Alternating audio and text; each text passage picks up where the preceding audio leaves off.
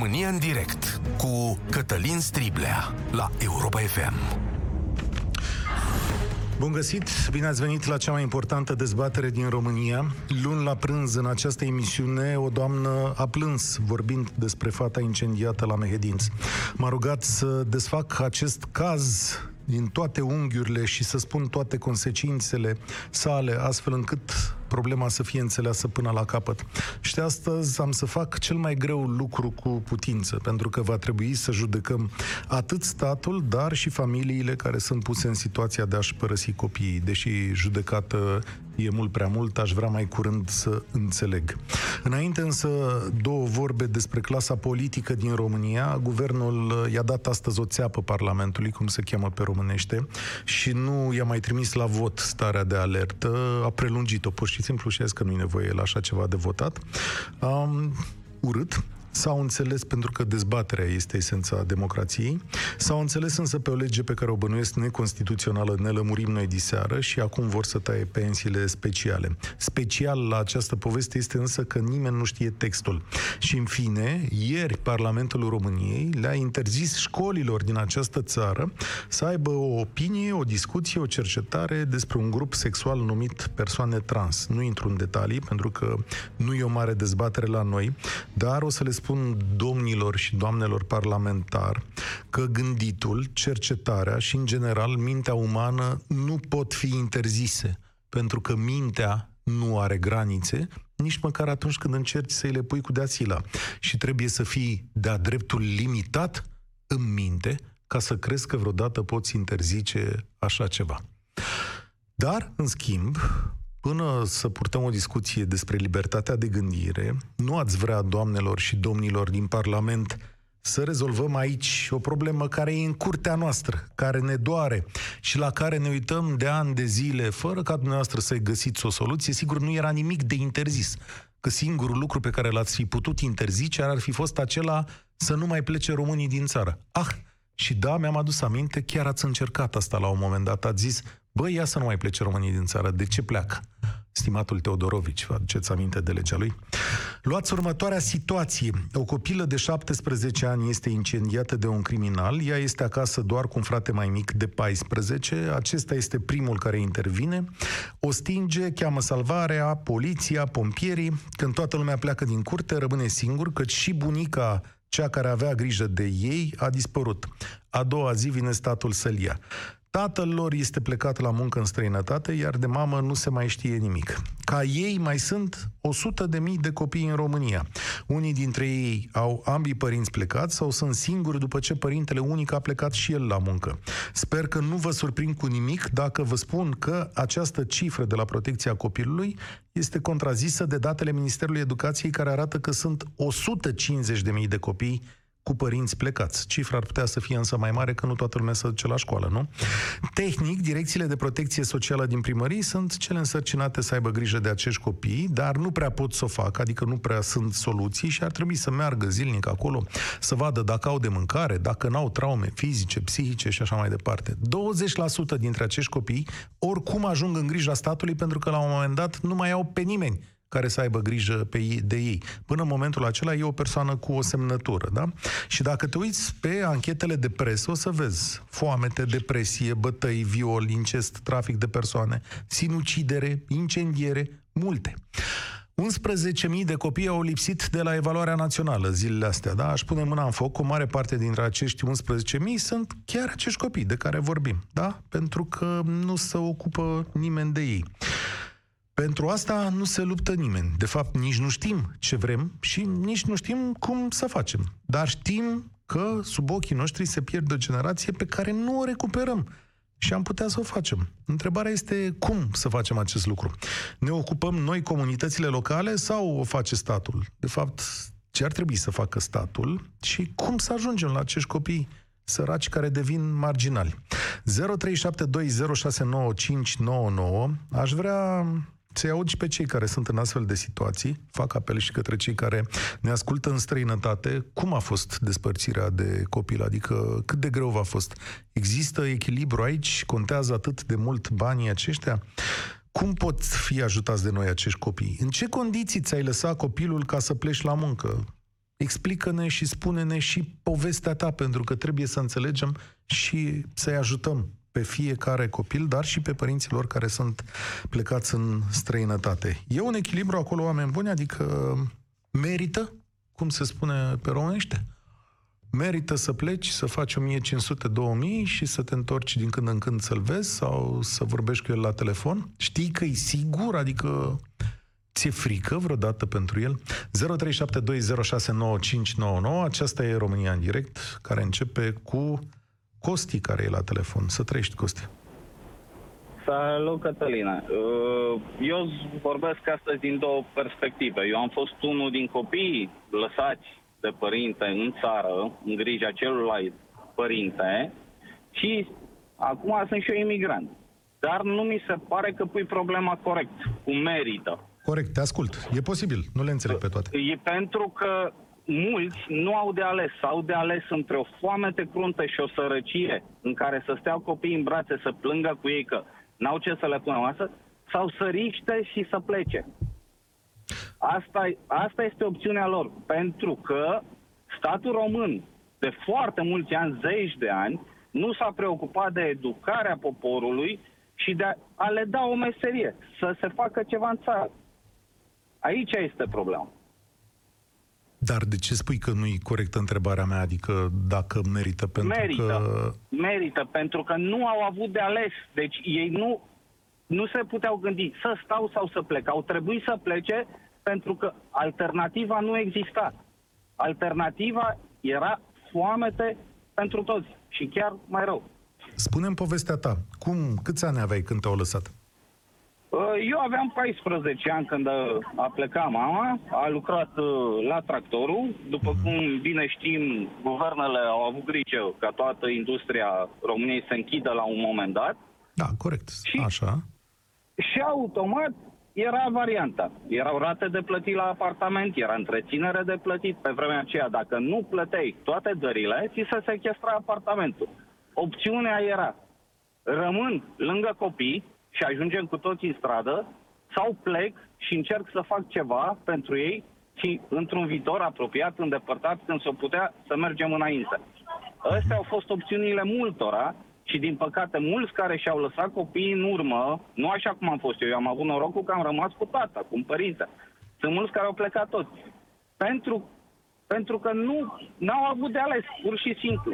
Uite aici. Sunt situații și situații. Eu, eu nu vreau, sigur că sunt și nu vreau să judec pe nimeni, eu doar întreb. Mădălina pe Facebook spune în felul următor. Am divorțat în 2009, am făcut deseori foamea împreună cu copilul meu pentru că nu am avut curajul să-l las singur în România. Acum, din fericire, a decis copilul meu să plece la studii în străinătate, ca un prim pas să-și înceapă o viață civilizată. Sigur, de asta zic că sunt uh, situații și situații. Spune-mi, uh, mai avem pe Costi? Costi. Da, da, sunt, a, sunt. Când vă era dor unii de alții, cum, cum procedați?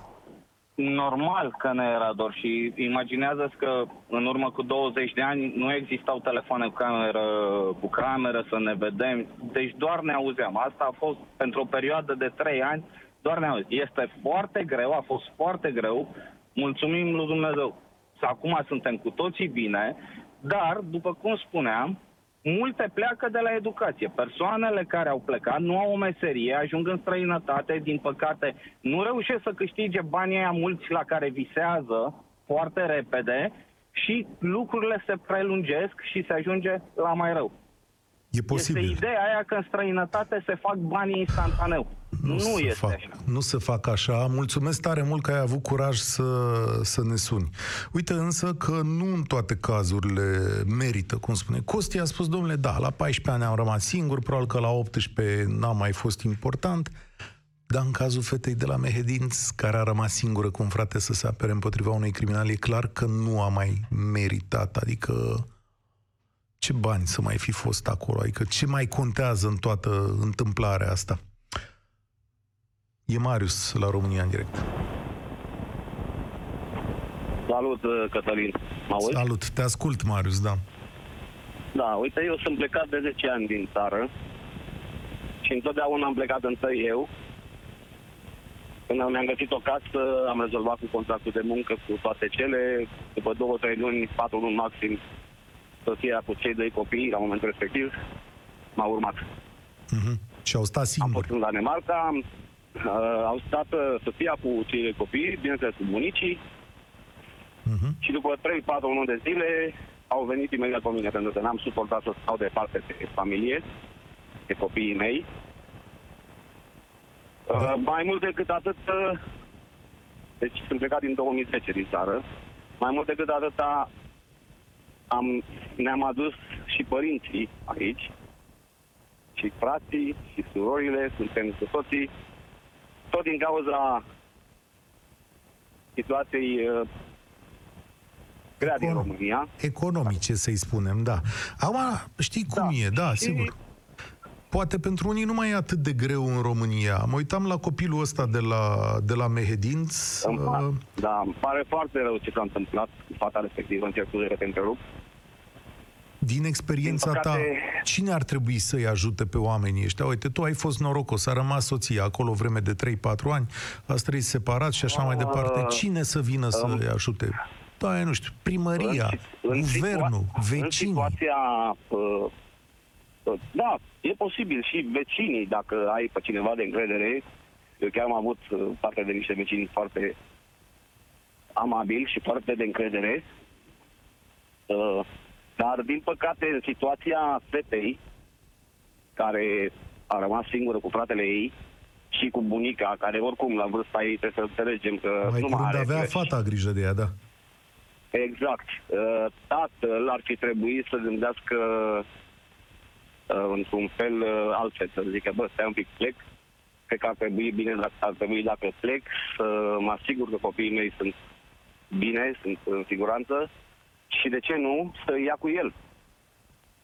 Din moment ce era singurul... Mai aveau părinte- școală. Aia e treaba. Știi cum e și nici acolo unde, nu te, du- unde te duci nu umblă câine cu colaci în coadă. Spune-mi un lucru, ăia Nu, 3-4 mă, ani. Cătălin, noi muncim, uh, muncim 10-12 ore pe zi, uh, în fiecare zi, mă rog, mai puțin vine sâmbătă și duminica. Ne-am uh, impus uh, programul ăsta fără sâmbătă și duminică, pentru că trebuie să ne, să ne să avem și familia. 8 ore de muncă, 10 ore de muncă, 8 ore de somn și restul 6 ore cu familia. Mhm. Uh, fetele, între timp, uh, Hai Ba, spune. am două fete, una de 17, una de 14 și avem și un băiețel acum de un an jumate. Să vă trăiască. Mulțumim. Spunem Mulțumim, cinstit, mulțumim. ăia La toată lumea. 3-4 ani de depărtare merită? Uh, nu, păi, nu 3-4 ani de depărtare, mai, uh, cred că am fost înțeles greșit. După 3-4 luni A, după de 3-4 luni. Merită? depărtare. Merită? Uh, crede-mă că merită. Fetele mele sunt la școală aici, în primul an le-a fost un pic greu, dar uh, în al doilea an am venit în concediu în România și mă, a fost nevoit să facem buletinul la una din fete și după o săptămână de stat în România și au văzut uh, felul oamenilor, mă refer uh, la, știi bine, la, nu la cei cunoscuți, ci la, în general, așa. Au zis că ele vor înapoi acasă în, uh, în Anglia, în Marea Britanie. Ce chestie. Îți mulțumesc tare mult, Marius. Drum bun, ai grijă de tine acolo. Doi oameni care ne-au spus că merită. Ah, e, e o alegere foarte complicată, adică sunt sigur că e o alegere foarte complicată și teribil de, de grea. Dar, uite, da, cum zic oamenii, domnule, ne-am făcut calculele, până la urmă copiii rezistă, are cine să aibă grijă de ei, a, merită pentru că până la urmă le dăm o viață mai bună. Sigur, dacă trec de hopul ăsta cu bine. Carmen, ești la România în direct. Salut! Am pierdut-o. Poate o recuperăm pe Carmen să stăm de vorbă cu ea. Alin ne-a sunat acum. Salut, Alin! Te salut, Cătălin, pe tine și pe toți ascultătorii România FM. Așa Europa cum ai FM. spus, sunt, Către pe toți ascultătorii rom- români ai Europei FM. Salut, Alin! Ne-am mai auzit. Din câte mi-aduc eu aminte, tu ești în Danemarca, așa e? da, este, este foarte adevărat, sunt aici de, de mulți ani. Uh, Aș vrea și aș putea să, să, să-ți vorbesc despre experiența personală și aș vrea să-ți spun uh, următorul lucru. Uh, acești părinți care pleacă să muncească în diverse țări din lume, lăsând uh, copiii acasă, nu nu putem spune că trebuie să facă o alegere, pentru că ce variantă ar avea? Să rămână acasă, să facă Să- foamea împreună cu copiilor sau să plece și să le trimită copiilor bani de pâine, pâine care nu ține loc de dragoste. Orice ar alege e greșit pentru copii. Uh, și copiii care cresc uh, departe de părinți, că sunt câteva luni pe an, că sunt chiar ani de zile, au de suferit pentru că se produce, Cătălin, în relația asta, în celula de bază a societății, se produce o fractură. Lucrurile nu mai merg cum trebuie, celula începe să nu funcționeze și uite că apar astfel de tragedii care sunt doar ceea ce apare în presă. Dar crede-mă că sunt atât de multe, uh, nu neapărat grozăvii, cât uh, drame, bă, copii care suferă, părinți care suferă. Eu îi văd, îi știu, îi cunosc, vorbesc cu ei, dacă le auzi poveștile, te cutremuri. Adică, Și um, gândește-te că o să mă iert să întreb un pic personal. Cine ar putea rezolva cel mai bine o problemă dacă ar avea o Vladimir decât tu sau soția ta? păi, Nici o nu. altă autoritate a statului. Până să ajungi la autoritățile statului, e nevoie să fie cineva în casă, în familie. Dacă, Doamne ferește, nu e nimeni în casă sau în familie, e nevoie să fie un vecin, un cunoscut, o rudă. Ori problemele comportamentale, vârsta adolescenței, uh, problemele de zi cu zi de viață, dacă nu sunt bine gestionate de la această vârstă, dacă nu există comunicare permanentă între părinți și copii, nu doar seara când le permite angajatul să vorbească la telefon, sau nu doar din când în când, ci în permanență să se creze și să se sudeze acea legătură, ceea ce ar trebui să existe în familie și care să ducă ulterior de la un copil la un adult sănătos se pierde. Nu mai există și nu se mai poate recupera Dă-mi- oameni buni. Dă-mi o soluție, Alin, la povestea asta. La Mehedinț, o fată stă singură cu fratele ei. Ea 17, el 14. Clar, sunt nesupravegheați, nimeni nu știe de ei, anturajul, cine știe care e, o iau pe drumuri greșite, se întâmplă, se întâmplă tuturor. Dă-mi o soluție. Acolo nici comunitatea, nici vecinii, nici primăria nu a intervenit. Unde? Sau cine? Cum ar Am trebui să să- vină să zică Băi, Am nene, să uite așa spun în face. felul am să spun în felul următor, Cătălin. Ori de câte ori citim sau aflăm despre o dramă în care apar și părinți care și-au lăsat copiii pentru a pleca la muncă în străinătate, trebuie să ne gândim că nu doar să strângem apa cu buretele e o soluție, ci să reparăm țeava.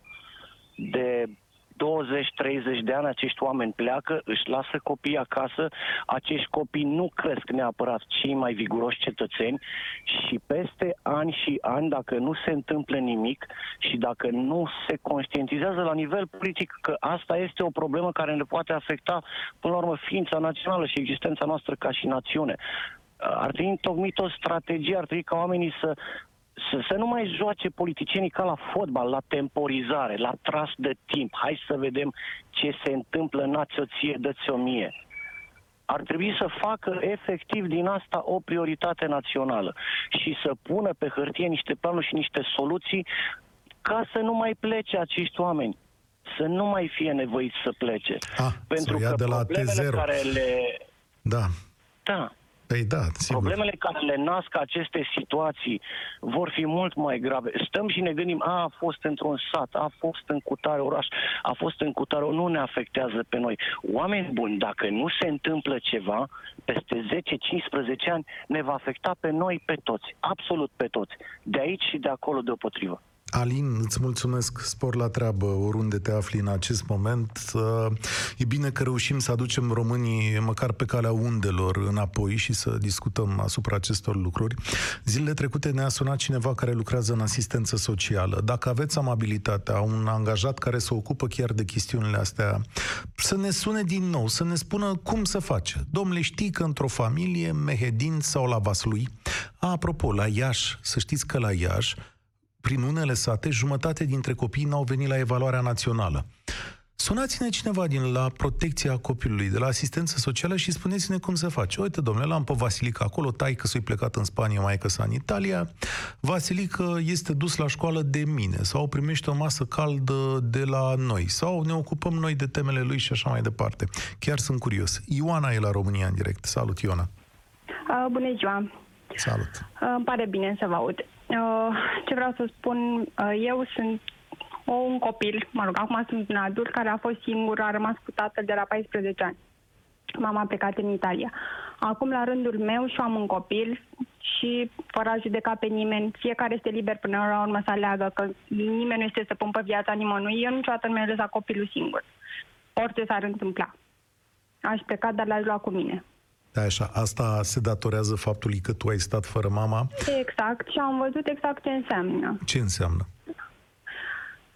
Păi înseamnă că, mai ales la vârsta la care eram eu, preadolescență, ulterior adolescență, într-o lume în care s-a schimbat foarte mult de când erau părinții noștri mici, că poate ei nu mai știu unde tentațiile sunt la tot pasul, înseamnă că fără sprijinul mamei, fată fiind, vorbesc din punctul meu de vedere, este foarte ușor să alunești pe pantă greșită, să te lași atras în anturaje care nu sunt tocmai ok. Nu este cazul meu, dar spun așa ceea ce se vede, ceea ce se întâmplă. Uh, și referitor la părinți care pleacă, problema pe care eu o văd, mai ales în ultima perioadă, datorită faptului că sunt părinți foarte tineri, care provin din medii sărace, care nu au meserie, care abandonează școala, uh, fiindu-le greu să găsească un loc bine plătit de muncă în România, uh, eu zic că aleg calea cea mai ușoară, eu așa, așa spun eu, să câștige mai mulți bani uh, și poate încă nu sunt pătruși profund de spiritul acesta de părinți, poate din cauza asta pleacă în ideea că banul ține loc de toate celelalte. Compensează niște că... lucruri, să știi că atunci e foarte dureros când nu poți să iei copilului tău, nu știu, ceva ce și-ar dori sau vezi că nu poți să-i dai îngrijirea necesară. E o durere și asta, să știi. Da, este dureros și pentru copil să nu primească, dar este și mai dureros ca atunci când, nu știu, are febră sau simte nevoia să vorbească, să meargă la un străin. Până la urmă, niciodată un străin nu o să dea ultima bucată din nimic cu alții copil care nu este al lui. Nimeni nu poate să aibă grijă de un copil așa cum are mama lui. Asta e adevărat. Spunem, de-a lungul anilor în care mama ți-a lipsit, ce, ți-a fost aproape vreo femeie, să zicem, din zona asta statală, adică vreo profesoară, vreo cineva de la o nu, direcție nu, de asta nu. socială, nu știu, vreun ONG, cineva care să fie aproape de tine și să zică, ia uite mă, Ioana e singură, are nevoie și de o femeie, că așa e lumea făcută, și să fie Nu. și tata și mama, nu? Păi și cu cine nu, discutai din tu? tatăl meu a fost minunat, grozav. Ce, um, da, am putut să discut foarte bine cu el despre orice. Asta a fost, na, depinde acum de familie și familie. Uh, și am dus-o foarte bine la capăt, adică nu am avut probleme de niciun fel. Până la urmă contează și cum ești tu ca individ. Fiecare om m, na, recepționează în felul lui mesajele. Nu am fost un copil rebel, am fost un copil ascultător, să spunem că am fost un caz fericit.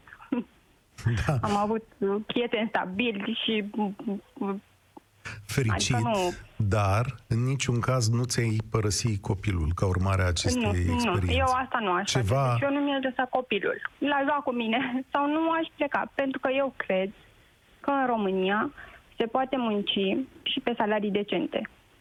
Nu știu. E Cel puțin posibil, mie asta da, mi s-a sigur. întâmplat. Dar știi Dacă cum e ești aici? conștiincios și serios, Fiecare vede pe nivelul altfel, asta e marea diferență. Ioana, îți mulțumesc că ai sunat, îți mulțumesc că ne-ai împărtășit experiența ta și, uh, da, uite, aici lumea e cinstită. Domnule, nu e nimeni care să bage în realitate.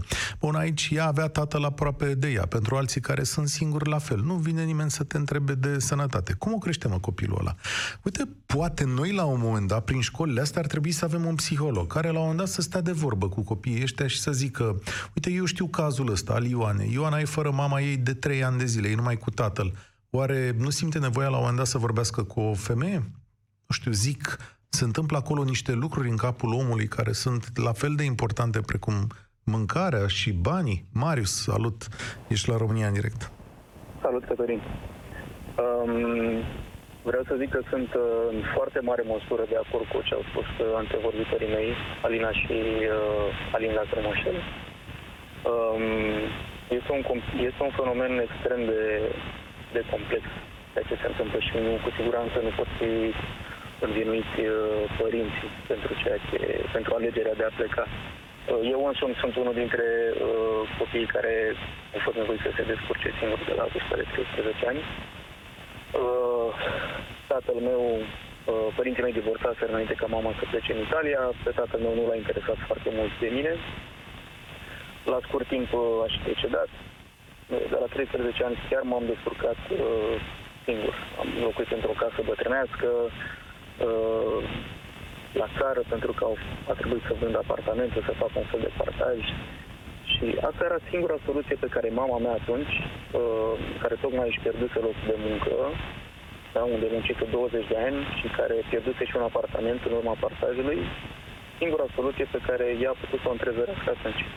Și uh, deși mulți ani, mulți ani de zile am învinuit-o pentru că nimic nu poate să înlocuiască afecțiune și dragostea de mamă, mai ales la vârsta aceea, totuși, uh, dacă nu pleca, cu siguranță nu aș fi avut uh, resursele financiare necesare ca să termin un liceu, să termin o facultate. Și să am câți o ani ai profesie. stat, uh, câți ani ai stat singur? Uh, Păi, în urmă cu trei ani de zile sunt cu mama mea, adică de la 13 ani am tot stat singur.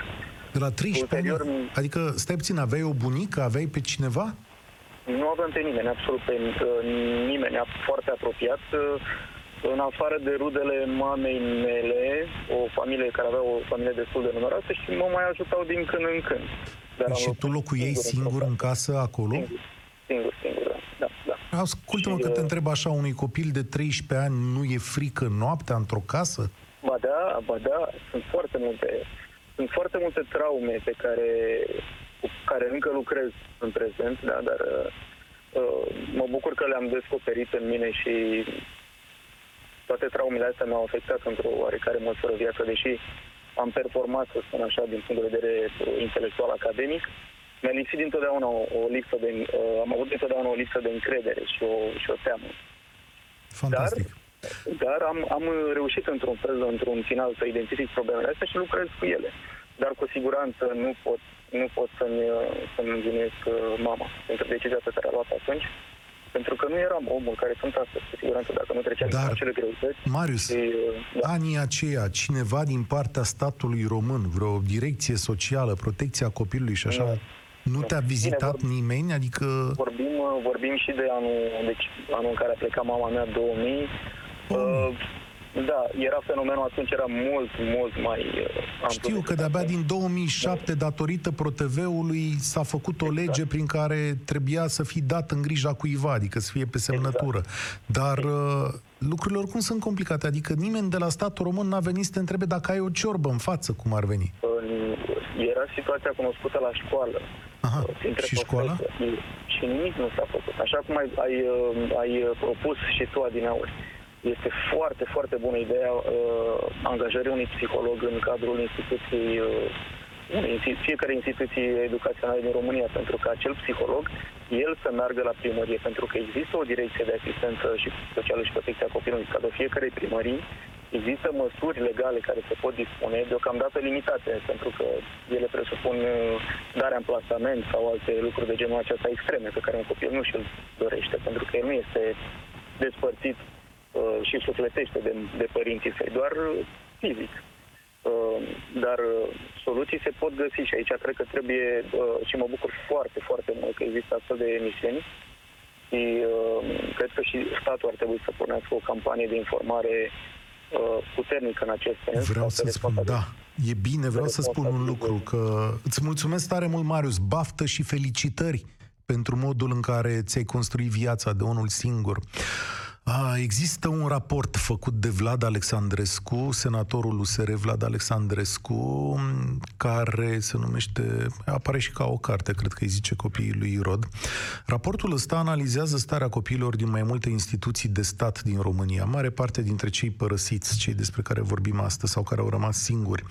O să vă îngroziți ce scrie acolo. Deci o să vă stea mintea în loc o să vedeți abuzuri, traume, lucruri incredibile care le se întâmplă acestor copii și care nu capătă un răspuns de la statul român, așa cum a fost descrisă această situație. Uh, de mâine o să ne întoarcem la actualitatea obișnuită, dar în astea trei zile, plecând de la cazul Mehedinț, am vrut să vedeți exact așa cum arată România, ca să vedeți uneori cât de sterile și absurde sunt dezbaterile pe care le purtăm prin Parlament sau prin alte zone și câte probleme nerezolvate sunt. Și uneori ar trebui să ne fie foarte mare rușine de ceea ce ni se întâmplă. Asta e România reală. Și vă mulțumesc pentru răspunsul vostru. Vă mulțumesc pentru cum sună telefoanele și pentru că, fa, și pentru că reușim să punem în fața lor această problemă. Gina, ești la România în direct. Salut! Bună ziua! În primul rând vreau să vă spun că sunt profesor și că de 20 de ani, de când sunt profesor, văd elevi în clase foarte, foarte afectați de plecarea părinților. Sunt profesor de istorie. Uh, mi s-a întâmplat în acest an, pe când predam o lecție numită Migrație în lumea contemporană, să discut și de migrația forței de muncă și mi-am dat seama la un moment dat că o clasă aproape de elevi era în lacrimi. Pentru că majoritatea aveau părinți plecați în străinătate. Vreau să vă spun că acești copii sunt foarte afectați de plecarea părinților. Cred. Și vreau să se gândească acei părinți care își lasă copiii acasă la acest aspect. Ce îi spune tu ca profesor că putem face mai mult? Noi, comunitatea a rămas acasă. E greu de spus. Însă, eu, eu cred că la noi s-a ajuns la o degradare a noțiunii de familie. Nu cred, nici în țările din Africa, nu cred că ambii părinți pleacă de acasă să caute un trai mai bun, lăsându-și copiii în grija rudelor, în grija bunicilor, în grija vecinilor, în grija altor frați mai mari. Mi-aș sfătui să se gândească mai bine. Da, măsuri ale statului. Până la urmă, să statul suntem noi, suntem noi toți cetățenii. Ale e adevărat, cred zice. și eu, cred și eu că nu există reglementări destul de clare și de dure, nu știu cum să mai spun, pentru ca acei părinți care își pur și simplu își părăsesc copiii căutând un trai mai bun în străinătate și trimețându-le din când în când bani, să fie cumva responsabilizați. Acea măsură prin care se instituia un gen de tutelă a da. copilului lăsat acasă, da? părinții devin tutori ai uh, da, minorului respectiv. Se lasă la un frate, la o bunică. benefică. Poftim? Se lasă la un frate, la o bunică, îi se dă un drept de semnătură acolo. Da, da. Am, am cazuri din acestea. De ce nu e benefică? Am... Păi... Nu e benefică, pentru că chiar acel bunic, acea bunică, eu am avut caz în, în clasa care termină anul acesta, o clasă terminală a 12, patru ani, acea bunică n-a avut timp să se prezinte la școală să discutăm situația. Și din câte știu, acei bunici alcoolici nu erau responsabili și nu puteau crește și educa un copil. Exact despre asta vorbim astăzi. Astăzi este una dintre marile probleme. Ai idee dacă avem vreun mecanism, de exemplu, uite, tu observi că acest copil are probleme. Poate școala să trimită o hârtie către direcțiile de protecție socială, către, știu eu, primării să spună avem un copil cu problema asta acolo, da, verificați? eu am, am îndrumat în primul rând elevii către consilieri, către psihologii școlari. Psihologii școlari, dumneavoastră știți, sunt puțini, uh-huh um, au sute de elevi de care trebuie să, cu care trebuie să discute um, măsuri. Da, trimitem scrisori, trimitem scrisori la primărie în cazuri de abandon școlar, de exemplu. Ca să-i aducă înapoi, da. Dar nu sunt, nu, nu sunt urmate de acțiuni concrete. Evident. Pentru că nu... funcționarii care, care stau în birouri și care vor să-și realizeze statisticile lor.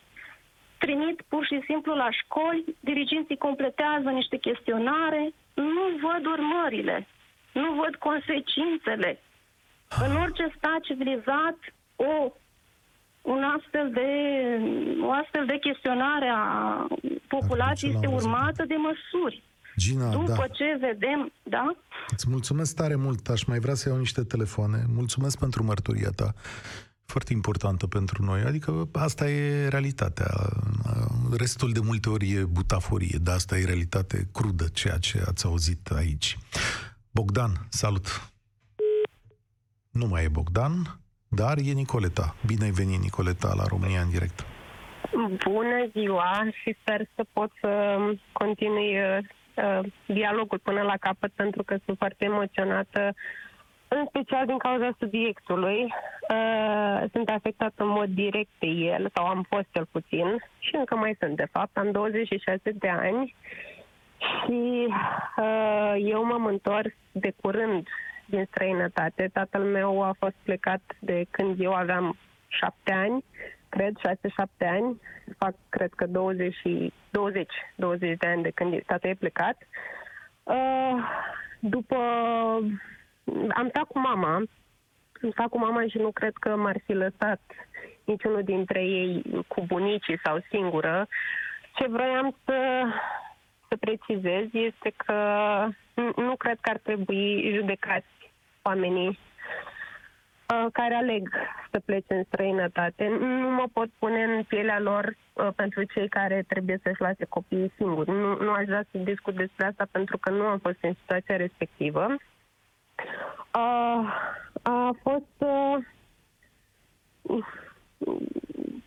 a fost greu. A fost greu pe mine, pentru mine ca și copil. O să-mi amintesc și mi-amintesc probabil pentru că sunt foarte tânără și încă mi-amintesc senzația uh, când uh, tata pleca și mai ales când venea. Uh, e o legătură pe care nu, nu o pot explica și suferința respectivă, dar am reușit să recuperăm în momentul în care uh, am decis și eu să plec.